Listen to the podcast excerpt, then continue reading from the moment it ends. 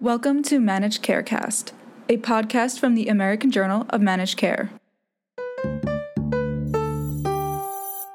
Trump goes after rebates to drive down drug costs. FDA approves the first biosimilar of the year, and a study finds anti PD 1 agents reach patients quickly. Welcome to This Week in Managed Care. I'm Laura Joszt. President Donald Trump vowed to drive down drug prices last week as he and HHS Secretary Alex Azar outlined a plan they say will go after manufacturers' rebates and an upside down incentive structure that works against consumers. The plan, called America's Patients First, has four key parts. Increase competition in the drug markets, give health plans expanded powers to negotiate discounts for seniors, give manufacturers incentives to lower list prices, and reduce consumers' out of pocket spending. In follow up appearances, Azar pushed back at criticism that the plan goes easy on drug companies by not having Medicare negotiate with them directly.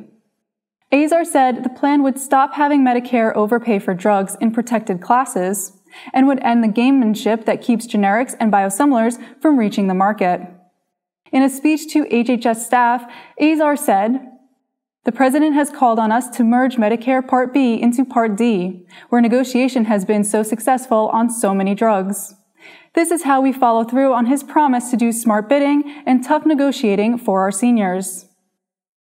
FDA Commissioner Dr. Scott Gottlieb, who helped craft the president's drug pricing plan, is expected to name the drug makers who have refused to provide samples to companies for testing of generics and biosimilars.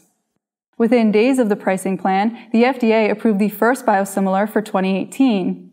Epoetin EPBX, to be sold by Pfizer as Retacrit, is a biosimilar to Epogen, a drug used to treat anemia caused by chronic kidney disease, chemotherapy, or use of zidovudine in patients with HIV.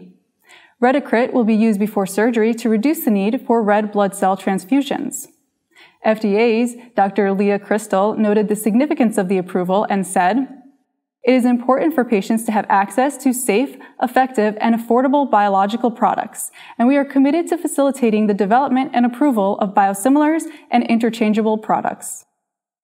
A new study finds that a large number of patients with melanoma gained access to anti-PD-1 agents following their approval. The study, published in JAMA Oncology, noted that it can take 10 years for traditional innovations to change patient care, but this was not the case after nivolumab and pembrolizumab received breakthrough designations from FDA. Researchers looked at patients who received either drug for previously treated or untreated melanoma or non-small cell lung cancer, or nivolumab for renal cell carcinoma between January 2011 and August 2016.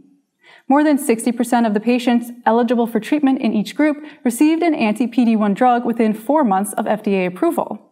By the end of the study, 79.1% of patients with melanoma, 65.6% of patients with non-small cell lung cancer, and 71.2% of patients with renal cell cancer had been treated with an anti-PD-1 agent.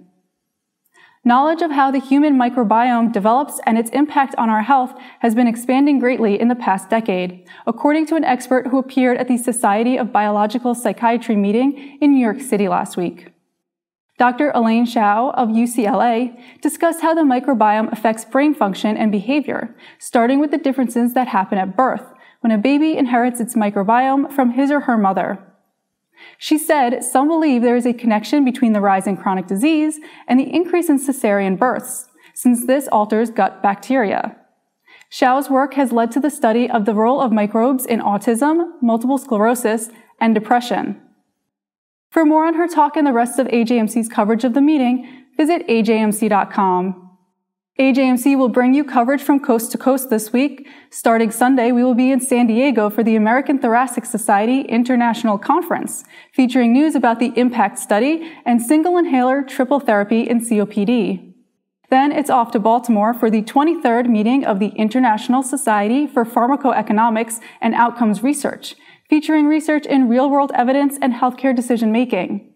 To follow our coverage, visit our conference pages. You can also register to receive conference emails, which will bring you coverage from this weekend's meetings and our upcoming ASCO coverage in June. For all of us at the Managed Markets News Network, I'm Laura Joszt. Thanks for joining us.